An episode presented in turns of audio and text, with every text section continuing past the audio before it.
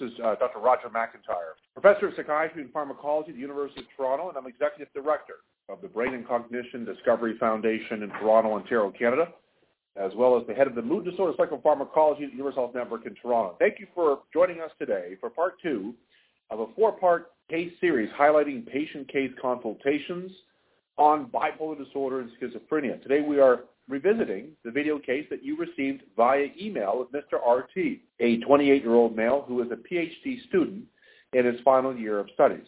Mr. RT has been diagnosed with bipolar 1 disorder and is currently experiencing cognitive dysfunction that's impeding his ability to focus on his thesis. Residual symptoms are very, very common in individuals of bipolar, and residual symptoms cut across disturbance in mood, cognition, and vegetative symptoms, just to name a few domains and clearly pose a considerable challenge with bipolar 1 disorder. Let's now talk about those challenges and strategies to overcome them as we re-examine the case of Mr. RT. So just to review the learning objectives, to review the efficacy and safety and the profile of agents approved for bipolar disorder. We will also implement a treatment plan that addresses residual symptoms by incorporating the latest advances in bipolar management. Okay, so Mr. RT, 28-year-old male, PhD student in graduate studies, final year, busy year, planning his thesis defense, and Mr. RT is living with his partner four years in a stable relationship. Mr. RT has been given a diagnosis of bipolar 1 disorder. So in any person who presents with a working diagnosis, I think it's important to confirm or refute that diagnosis. One of the observations that has been made in psychiatry for a very long time is once you receive a diagnosis, rightly or wrongly, that diagnosis stays with you for a very long time. This has been a problem. The problem in and of itself, if the diagnosis is inaccurate, clearly. In my clinical experience in the last decade or so longer, the trend that I've noticed is that increasingly I'm seeing people refer to the clinic who have been told they have bipolar disorder when in fact they do not have bipolar disorder. That'd be an example of a false positive. Conversely, many people we see who uh, have bipolar have some other diagnosis given to them, an example of a false negative. And so we have a real problem with false positives and false negatives. In other words, we have a problem with misdiagnosis. And along with that, we have a problem with timely diagnosis. Too often patients, in fact, are diagnosed many years after this illness has actually begun. So Mr. RT is 28 years old. He's a PhD student the modal age at onset of bipolar disorder is in the late teens. So you would guess on average he's had the illness for about a decade. And by this point in time, the course of illness would be very well characterized. The majority of people with bipolar 1 disorder and bipolar 2 disorder have a predominantly depressive course of illness, more depressive symptoms and episodes. We also, in fact, know that throughout the course of the illness, many patients have sleep difficulties, problems with comorbidity, cognitive impairment, and very often patients have interpersonal difficulties as a consequence of affect instability, part of a temperamental alteration that's intrinsic to this illness. I think it's incumbent to take an extra minute or two, probably longer, to really suss out this course of illness in Mr. RT, and also a better understanding of the family history. Now, in an ideal world, we would have records readily available from the family and their psychiatric and medical history, and sometimes we have that information. But uh, I live in a world, which I'm sure, like most of you, quite imperfect, and we often don't have that information. But what we're also listening for in the patient is in their family a loading of psychopathology, bipolar, schizophrenia, depression, drug and alcohol misuse. I also pay very close attention to the patterns of psychiatric and medical comorbidity. We know that individuals with bipolar, like Mr. RT, would be more susceptible to anxiety and substance use disorders, as well as binge eating and ADHD.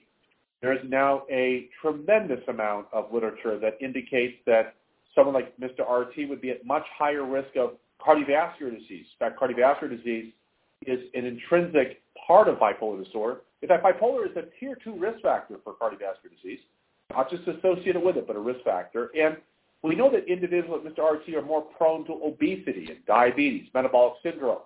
And I do ask every patient about these types of comorbidities and risk factors for those comorbidities, and ask all patients about their eating history and their activity level. Of course, like any situation, you want to make sure that the diagnosis the patient has is supported by the history they've provided. So what diagnostic tool would be best to evaluate Mr. RT's symptoms of bipolar 1 disorder? Is it the Beck Depression Inventory, the BDI, the Centers for Epidemiological Studies in Depression, the CESD, the CD, the Composite International Diagnostic Interview, the QIDS, the Quick Inventory for Depressive Symptoms, or his diagnosis has been confirmed by the DSM-5 here, but no further assessment is needed. So we'll look to see your response. We'll come back to that very shortly. So Larry Culpepper, a very good friend and colleague in Boston at the Boston University. Larry is an academic interested in mood disorders and has put together this very nice algorithm. And really the gist of this algorithm, I think, is really an attempt to stepwise really, in fact, ask patients about the symptoms that would comport with bipolar and maybe, in fact, refute bipolar. Keep in mind that if a patient has taken an antidepressant and the antidepressant medicine induces hypomanic symptoms, that could in fact diagnose bipolar for you. The previous DSM-4TR, the antidepressant mobilization hypomania, in fact, did not count towards diagnosing bipolar, but in DSM-5 it does. And I think that's in keeping with the literature in the sense that antidepressants don't cause bipolar, they simply unmask bipolar.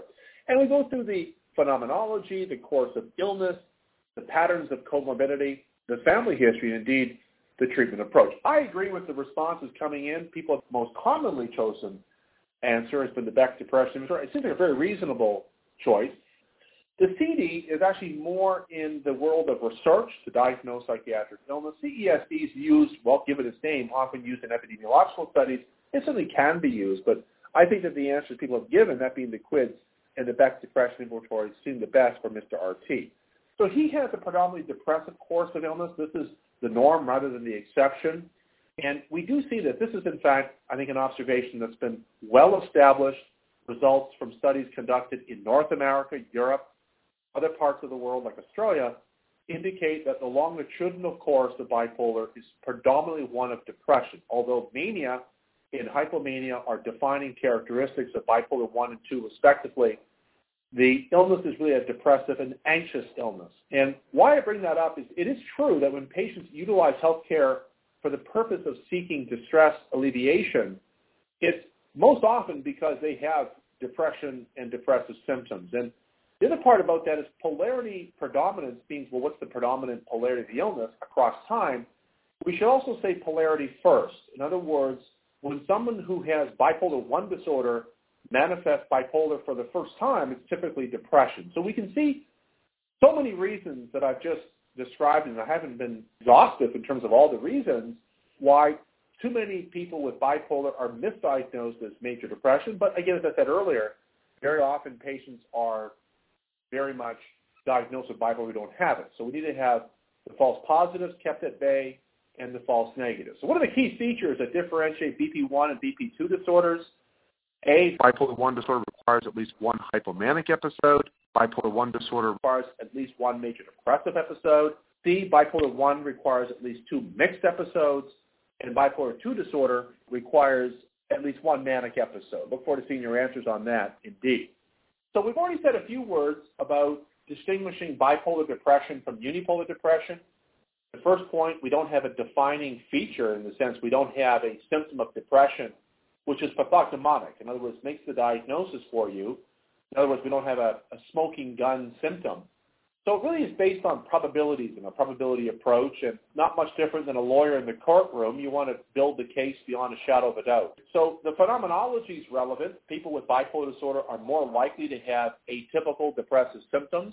And also people are more likely to have psychosis, earlier age of onset, more recurrence, more seasonal pattern, women of reproductive age more likely to have onset and recurrence during reproductive life events like menarche, pregnancy, as well as postpartum, for example. Uh, we also know that the person with bipolar is more likely to have drug and alcohol misuse, anxiety comorbidity, and also mentioned earlier about some of the medical related matters. So Mr. RT is a very good example of this, where you could be saying, well, he's a young man.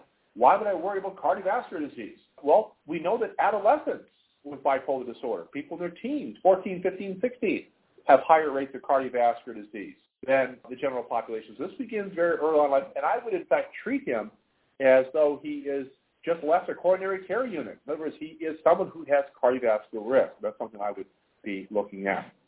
So the question was asking about distinguishing BP1, BP2. The answer is correct here. Most people chose that BP2 has to have at least one depressive episode. That's absolutely true. Hypomania defines bipolar 2 and mania defines bipolar 1. Cross-sectionally, we always say that bipolar 2 is less severe than bipolar 1. That's true in the sense that bipolar 2 patients don't have psychosis. They don't require hospitalization while they're in an elevated state. That being said, if you look at the longitudinal course of bipolar disorders uh, across time, so, well, by definition, longitudinal is across time, um, when you look at it that way, what is apparent is that pound for pound, the bipolar 2 disease is as burdensome, if not more burdensome, than bipolar 1. People with bipolar 2 have a higher rate of rapid cycling. They often have higher rates of some comorbidities like binge eating and ADHD and some anxiety conditions, and they certainly have higher rates of suicide, which in part may be because they have more depression, but in part may also be because they have more rapid cycling. It's speculative. Maybe they also have more cognitive dysfunction. I don't know that to be the case. The evidence on cognitive dysfunction comparisons between BP1 and BP2 have mixed results. Some, in fact, report out more cognitive impairment in bipolar 1. Others report more problems in bipolar 2. Now, another audience response question here. How often do you monitor the presence of cognitive dysfunction in your patients who have bipolar disorder? Always, very often, sometimes, rarely, and never. I think in the last, oh, five to ten years or so, this has in fact been one of the changes that pivots of sorts that's occurred in the field of mood disorders, that being a pivot towards cognition most people, if not everybody, is fully aware of the fact that adults who have schizophrenia or schizoaffective disorder are more likely to evince cognitive impairments across the what I call the atoms of cognition, executive function, attention, processing speed, and memory.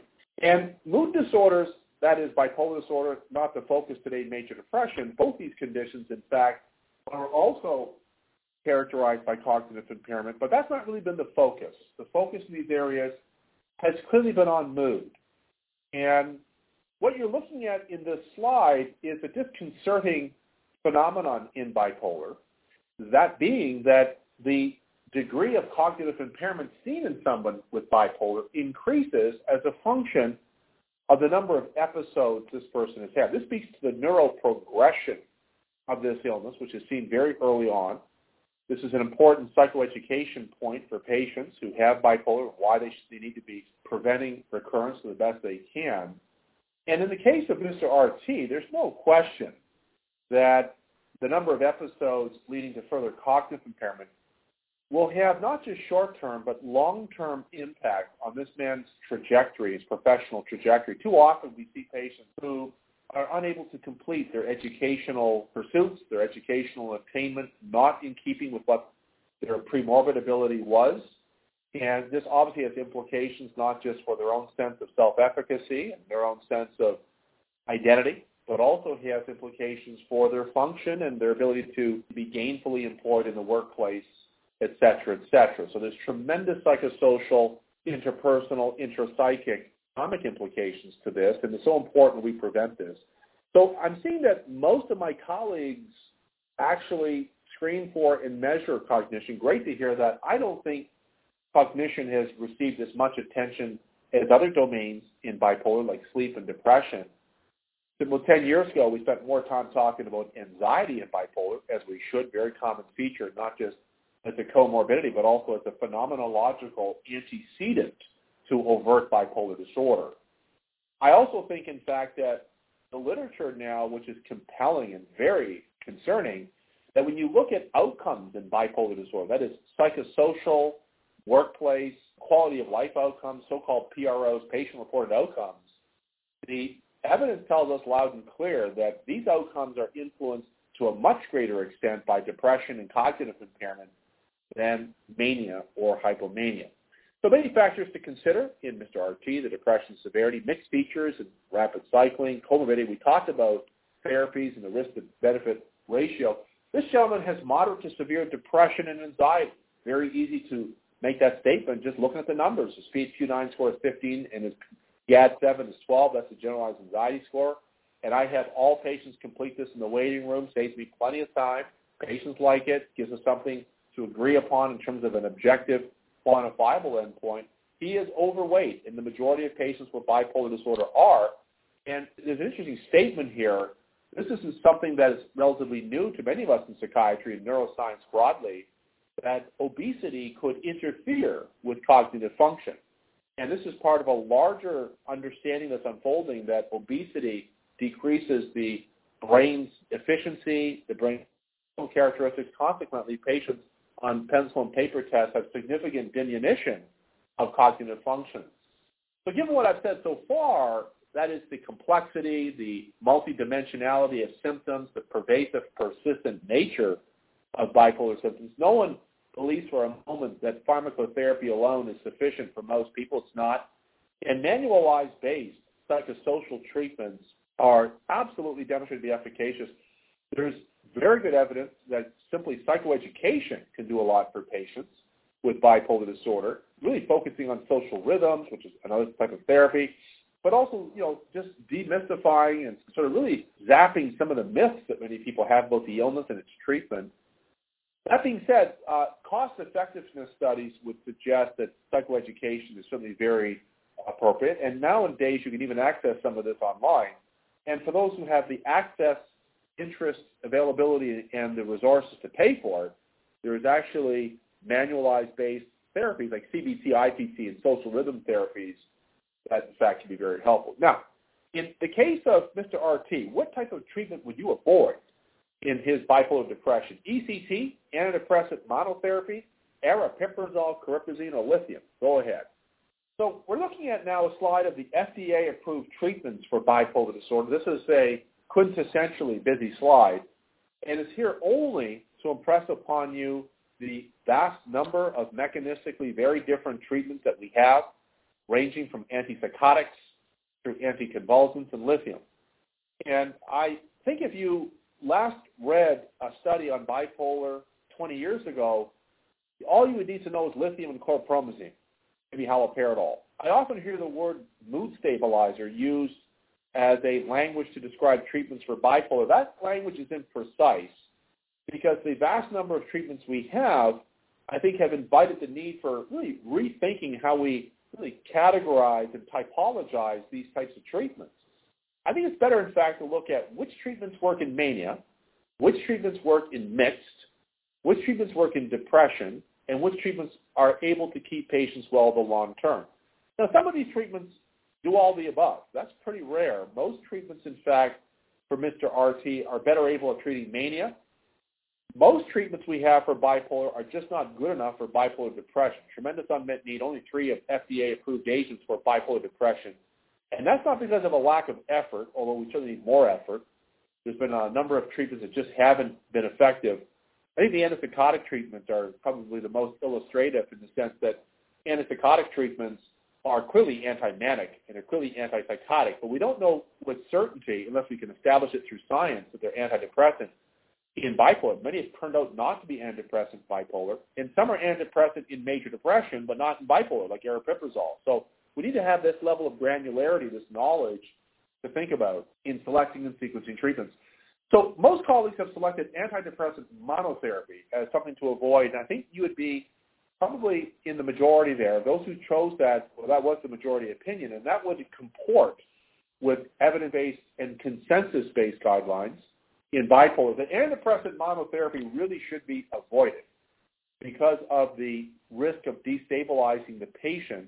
You're looking at here not so much an FDA approval list, but instead you're looking at a list of treatments that either are FDA approved or have demonstrated efficacy in clinical trials. And we see that there's a variety of options that are still being looked at, like deep brain stimulation, TMS, ketamine, pramipexole, there's a long list of treatments, and I would suggest that you all look at the Florida Medicaid guidelines. Now, the Florida Medicaid guidelines can be downloaded free of charge from MedicaidMentalHealth.org. You can see, in fact, the URL. That's a pretty daunting and intimidating URL, but there's a simpler one, MedicaidMentalHealth.org. Uh, the other part is that this provides decision support algorithmically in how we should be considering treatments, balancing, yes, efficacy, but also tolerability and safety. So Mr. RT I would check his symptoms with the PHQ-9 and GAD-7. I'd weigh him, obviously. I also do waist circumference check his metabolic parameters. And then what I would do is I would select and sequence the treatments for his bipolar depression as you see it here, starting with lurasidone. Quetiapine's an option, clearly, but it causes weight gain and sedation somnolence. Patients don't typically like that.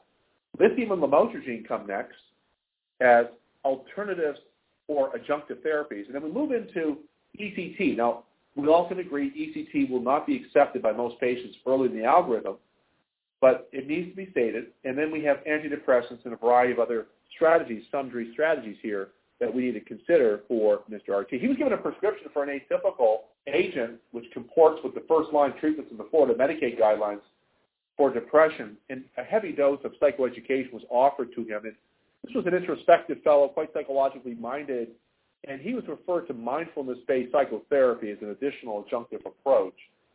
So you see some do's and don'ts of managing Mr. RT. Clearly, you want to do the right thing in terms of dosing and titration.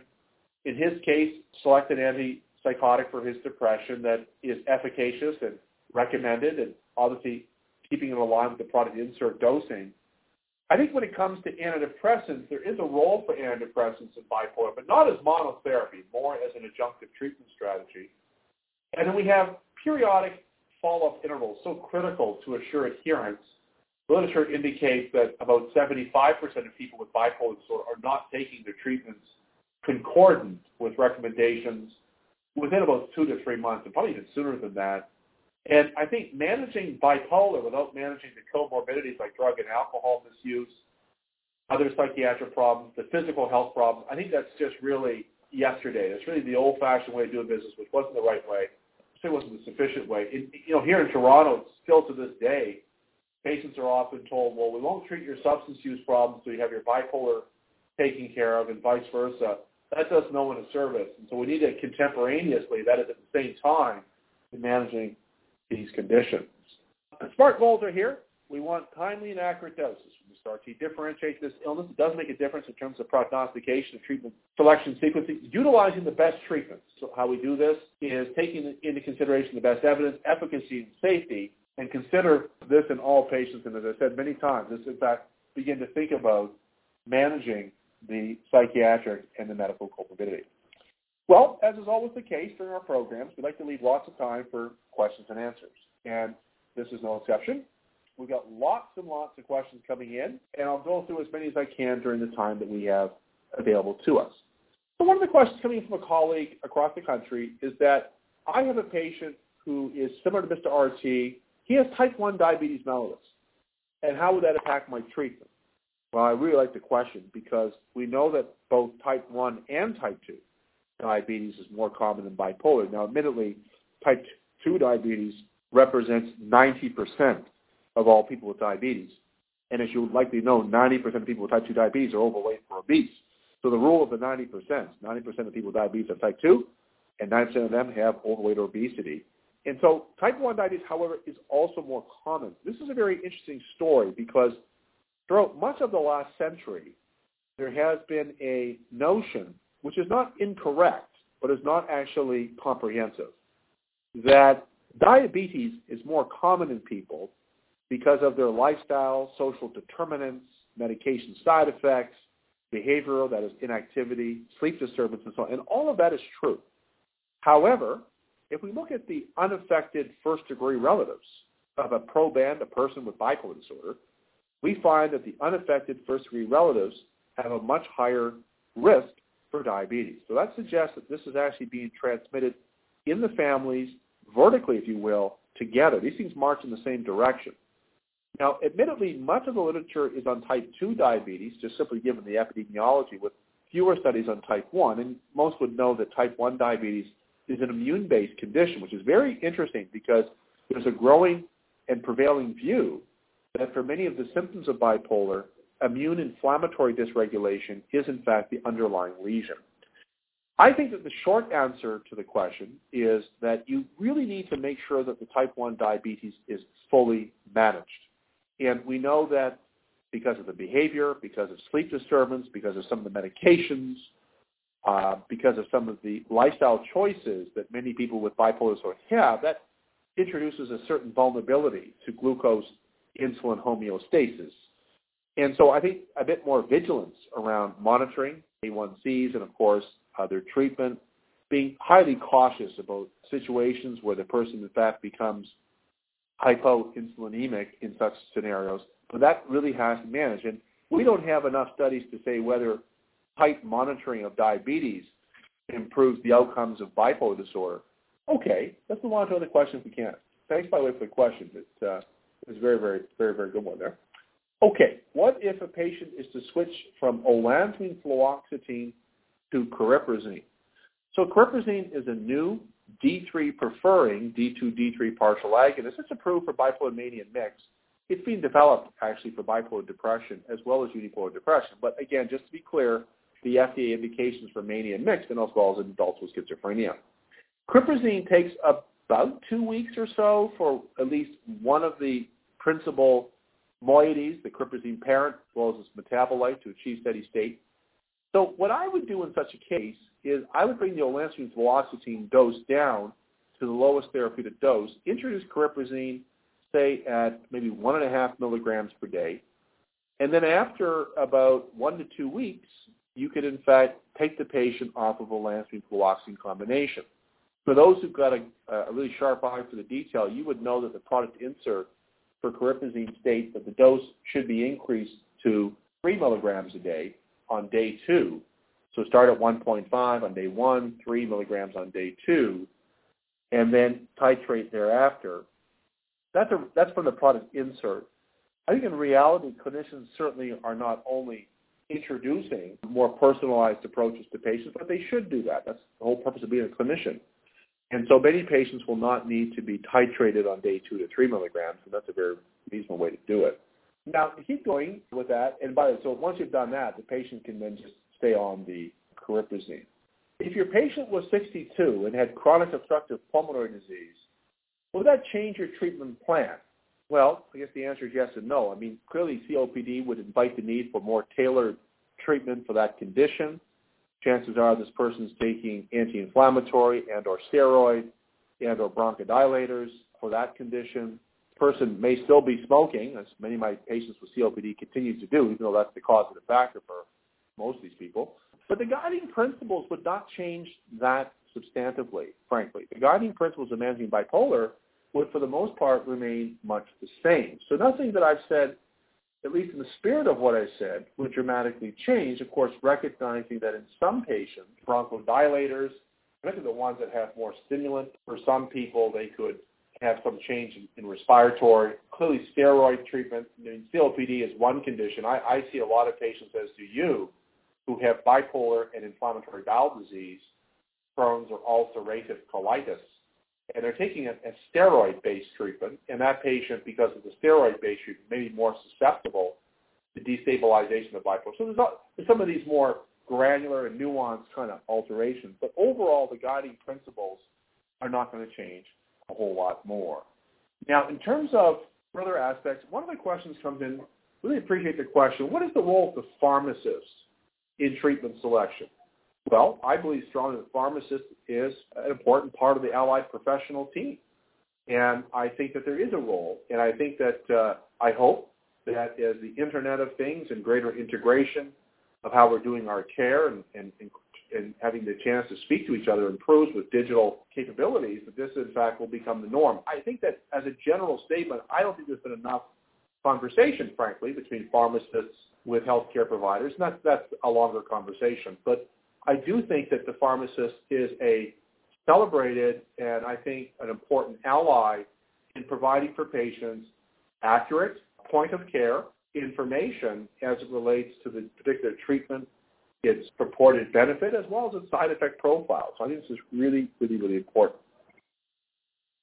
Okay, so one of the questions here is a patient has comorbid alcohol use disorder or has a drug use disorder, which one would I treat first?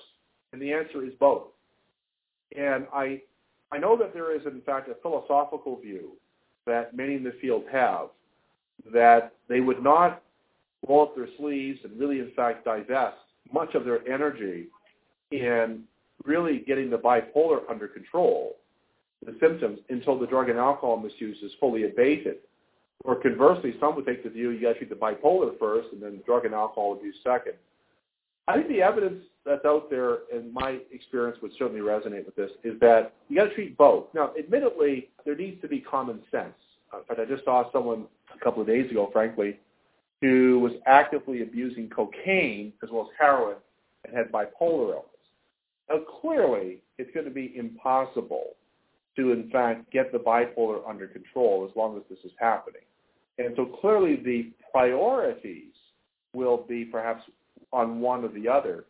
But that doesn't mean we're not treating the other condition. I think there needs to be a, yes, multi you know, setting, but I do think that both conditions have to be looked at as part of a motivational interviewing approach, contemporaneous treatment. Now, it certainly is true that well-equipped, well-endowed, well-resourced programs that have professionals able to do all of this, they report some very nice outcomes in our biomedical journals. I also know that a lot of people would just roll their eyes back saying, who's fooling who here? Who has those types of resources in the real world? And I, I recognize that a lot of these resources are just not available or not readily available or not uh, reliably available. But that being said, in recognizing that that's a, that's, that's a reality, that integrating the care, targeting both of these dimensions, admittedly with maybe prioritization, but not complete abdication of the other condition, is really the way we treat this illness. Somebody's in fact asking if what's the mode of action of cariprazine? Is it just a Me Too drug? Well, cariprazine is the mechanism of action is not known. We don't know the mechanism of action of any drug, but there is hypothesis. And the hypothesis is that cariprazine is an antipsychotic, an atypical antipsychotic that we refer to as a D3, D2, D3 partial agonist. So what that really means is, is that most antipsychotics target D2. And there are a couple of partial agonists that now target the D2 system. They're aripiprazole, brexpiprazole, and cariprazine. What's different about cariprazine which is a partial dopamine agonist, compared to aripiprazole and brexpiprazole, is that aripiprazole and brexpiprazole are predominantly D2 preferring D2, D3 partial agonists, while conversely, cariprazine is predominantly a D3 partial agonist. Now, there is a longer story, and I don't want to imply that's the only difference. There's well over a couple of other dozen differences, but that's just for now enough for this afternoon. Why we think that's relevant is that the D3 system is richly populating the reward circuit, the mesolimbic forebrain, the striatum, nucleus accumbens, islets of but also involved in, in cognition, that is the hippocampus and the nucleus basalis of Meynert. And so it stands to reason that D3 engagement could have effects on symptoms that are thought to be subserved by disturbances in reward. So that would be depression, negative symptoms, and maybe cognition. And there's now actually emerging evidence that cariprazine does have significant effects on negative symptoms in schizophrenia, antidepressive symptoms in bipolar patients who are mixed, emerging evidence in bipolar depression where it's not yet approved, that's off-label, and also some pro-cognitive effects seen with cariprazine in both animal and human studies. So this is a story that continues to unfold. As far as questions go, I only have time for one more. We're going to wrap it up. I, I said people, in fact, have offices to get through and so on. And perhaps one last question will be, how do I monitor medication compliance? Nothing fanciful. I just simply ask patients, what percentage of the time do you take it? And my experience has been is that only about 20% of my patients, 20%, take the medications as I recommended. Now that could be a statement about my about my lousy compliance enhancement techniques, but I also think it's I, I'm going to defend myself and saying, well, my experience and my report card grade of 20% is not a whole lot different than the general literature on this topic. So I think it really is something that we just keep it. We work with patients.